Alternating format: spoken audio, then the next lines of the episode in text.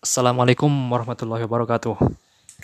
MotoGP bakal kembali lagi uh, akhirnya setelah sekian lama hampir setengah tahun akhirnya kita akan kembali menyaksikan MotoGP minggu ini yang akan digelar di sirkuit Jerez Spanyol sebagai seri pembuka. Uh, nah, uh, untuk ke Jerez sendiri memang atau GP Spanyol ini pertama kalinya sejak terakhir tahun 2006 uh, GP Spanyol menjadi GP pembuka lagi ya karena dari 2007 sampai 2019 bahkan sebenarnya 2020 ini harusnya itu kan selalu di Qatar ya tapi di uh, terakhir itu 2006 sama 2005 itu itu dua kali Spanyol sempat jadi uh, seri GP Spanyol itu menjadi seri pembuka di MotoGP. Yang akan saya bahas ini berkaitan dengan Spanyolnya yaitu kenapa sih uh, Spanyol itu sangat menguasai MotoGP di katakanlah ya satu dekade inilah 10-15 tahun terakhir lah begitu ya. Bukan hanya dalam berbagai hal gitu di MotoGP mereka sangat mendominasi. Bahkan bukan hanya di MotoGP dari kelas bawah dari Moto3 Moto2 itu benar-benar didominasi oleh Spanyol gitu. Selain itu dominasi itu artinya dari sisi ridernya, terus juga dari banyaknya sirkuit yang digelar di Spanyol, ada empat sirkuit. Dari 2000 2010 ya dari 2010 itu ada empat sirkuit yang digelar di Spanyol Jerez, Catalunya, Aragon dan uh, Valencia. Terus juga dari sisi sponsor-sponsor besar juga uh, banyak sekali gitu yang uh, sponsor-sponsor besar dari Spanyol yang juga jadi sponsor utama untuk eh, tim-tim di MotoGP gitu. Oke, kalau kita lihat betapa dominannya Spanyol kan ya bisa kita lihat gitu ya dalam 10 tahun terakhir ini yang jadi juara dunia di MotoGP dari 2010 sampai 2019 9 di antaranya itu rider Spanyol gitu di kelas MotoGP ya. Satu-satunya rider non Spanyol yang juara dunia itu cuma Casey Stoner di 2011 gitu dalam satu dekade ini gitu. Di kelas Moto2 juga uh, rider Spanyol itu sangat mendominasi ya. Yang rider non Spanyol yang bisa juara itu ya cuma Johan Zarco di 2015-16 terus di 2017 itu itu uh, PS sorry uh, siapa? Morbidelli dan 2018 itu Peko ya lumayan tuh empat tahun dominasi Spanyol sempat terputus setelah oh sama Stefan Bradal juga ya di 2011 Nah, sisanya itu rider Spanyol semua tuh dari Tony Elias 2010, Marquez 2012, Paul Espargaro di 2013, 2014 itu Tito Rabat dan uh, tahun lalu itu Alex Marquez. Di Moto3 pun demikian gitu, rider Spanyol juga sangat mendominasi gitu. Uh, yang rider non Spanyol yang bisa juara itu uh, ya tahun lalu itu Lorenzo Dalla Porta dari Itali, Brad Binder di 2016 terus Dani Ken 2015 sama Sandro Cortesi orang Jerman di tahun 2012 gitu. Uh, kalau kita lihat ya kenapa Spanyol bisa mendominasi itu kita mundur dulu di tahun 60-an ya waktu itu Spanyol itu masih dikuasai oleh uh, diktator yaitu Jenderal Franco ya yang menganut faham fasisme gitu. Di saat negara-negara Eropa saat itu tuh mereka benar-benar menentang yang namanya fasisme, Spanyol tuh masih dikuasai oleh fasisme gitu dan karena kediktatorannya si Jenderal Franco ini dia itu benar-benar mm, membatasi segala aspek dari di Spanyol gitu termasuk salah satunya menggunakan dia itu memakai sistem ekonomi proteksionisme gitu. Proteksionisme itu artinya uh, pembatasan dari produk-produk luar atau produk asing untuk masuk Spanyol. Jadi produk-produk uh, lokal Spanyol ataupun industri-industri lokal itu bisa berkembang. Salah satunya itu adalah industri motor uh, yang saat itu dikembangkan. Jadi dengan pembatasan dari dengan sistem ekonomi dengan sistem proteksionisme yang dipakai oleh si Jenderal Franco itu itu membuat eh, industri-industri motor uh, yang terutama yang dari, dari Jepang masuk ke Spanyol itu agak sulit karena dibatasi sehingga industri motor lokal seperti Derby terus the ya dan lain-lain industri motor lokal Spanyol itu itu bisa berkembang gitu. Dan uh, selain itu it, juga uh, ada dan ternyata industri motor lokal ini cukup digemari gitu oleh anak-anak muda Spanyol saat itu karena juga ada aturan bahwa uh, di Spanyol itu orang udah bisa naik motor dapat izin license surat izin mengendarai motor itu umur 15 tahun kalau mobil itu uh, umur 18 tahun baru bisa dapat SIM, sahabat SIM gitu ya untuk mobil. Tapi kalau motor atau roda dua itu dari umur 15 tahun. Nah, karena udah lebih dulu kenal motor jadi mereka lebih passionnya itu lebih ke motor begitu. Terus eh, selain dari faktor industri itu tadi juga it, dengan pembatasan tadi itu benar-benar membuat industri lokalnya maju ditambah dengan dukungan dari masyarakat juga ternyata sangat menggemari. Ya karena emang nggak ada pilihan lain juga gitu. Akhirnya industrinya maju dan masyarakatnya pun juga uh, tertarik begitu. Nah selain dari sisi industri ya itu juga dari sisi cuaca juga. Kita tahu cuaca daerah Spanyol itu kan termasuk kawasan Mediterranean gitu. Artinya kawasan Eropa, Eropa Selatan yang lebih hangat gitu. Negara kayak Portugal, Spanyol, Italia itu cuacanya lebih bersahabat lah itu lebih hangat dibanding negara-negara di Eropa yang bagian ag agak utara gitu sehingga itu juga membuat rider tuh nggak nggak perlu terlalu khawatirin cuaca gitu. Jadi mereka bisa latihan itu setiap hari ya. Kecuali kalau paling kalau pas winter aja gitu pas musim dingin aja mereka mungkin agak nggak bisa latihan gitu.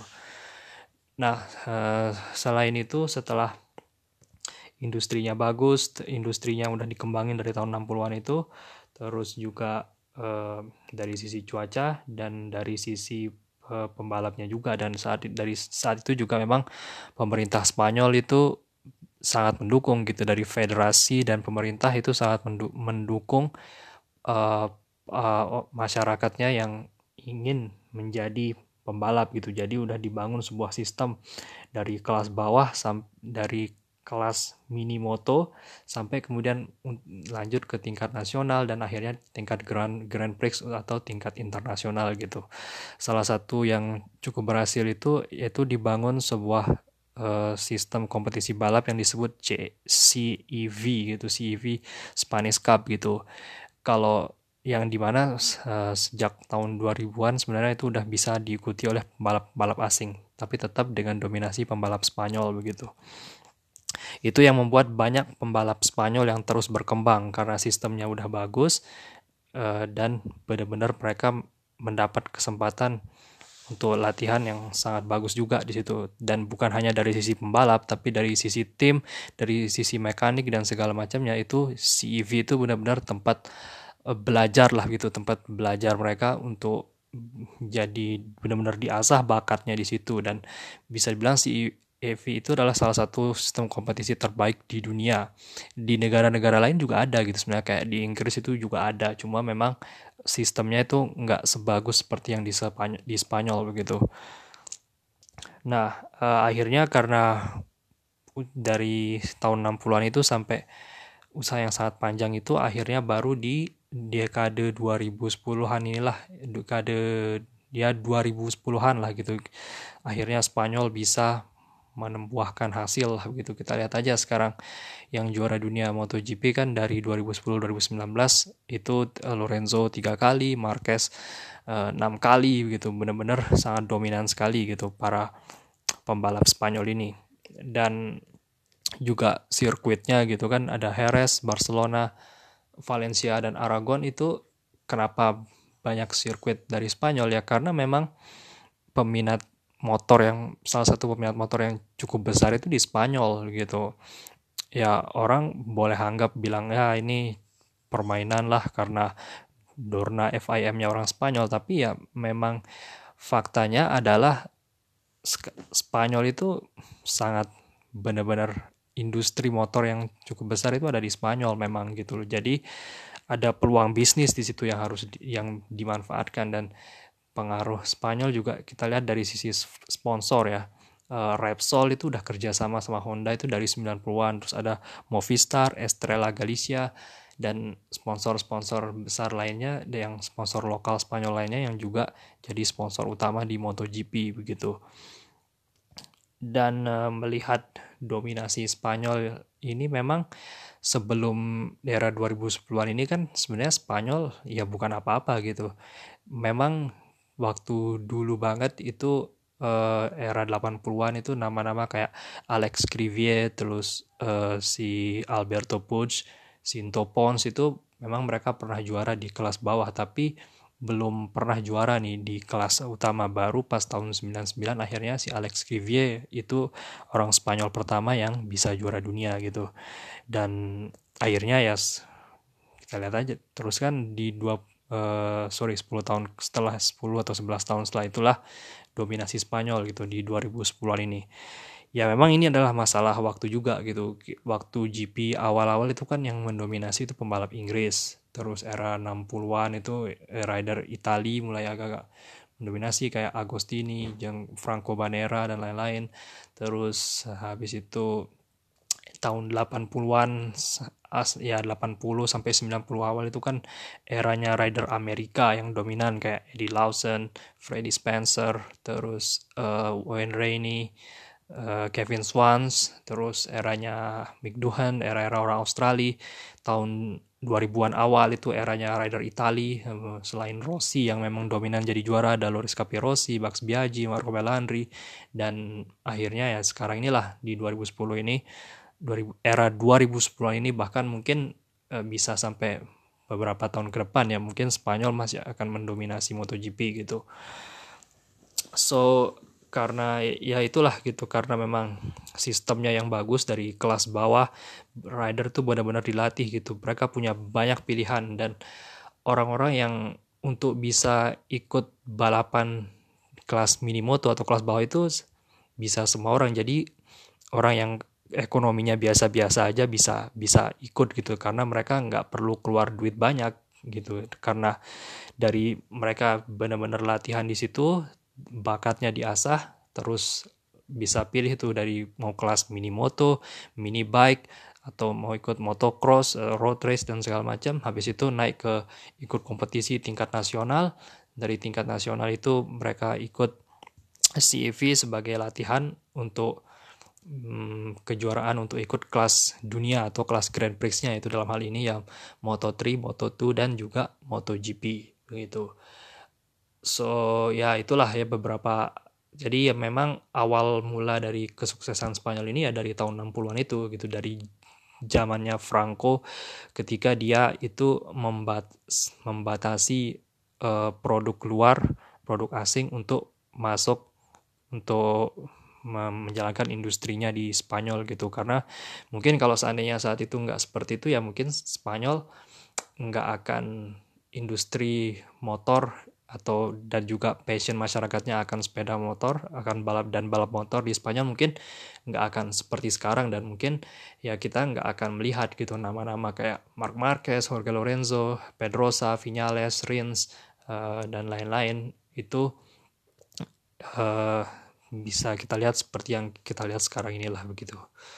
Uh, Oke, okay, uh, uh, itu aja pembahasan singkat tentang uh, dominasi Spanyol mohon maaf kalau ngomongnya masih nggak jelas ke sana kemari mudah-mudahan di next episode uh, kita bahas uh, mungkin ya sesuatu yang seperti ini dan pastinya uh, juga jangan lupa bakal ada juga nanti pembahasan tentang uh, review tentang MotoGP Heres dan reviewnya setelah race-nya. Oke, okay? itu aja. Terima kasih sudah mendengarkan. Wassalamualaikum warahmatullahi wabarakatuh.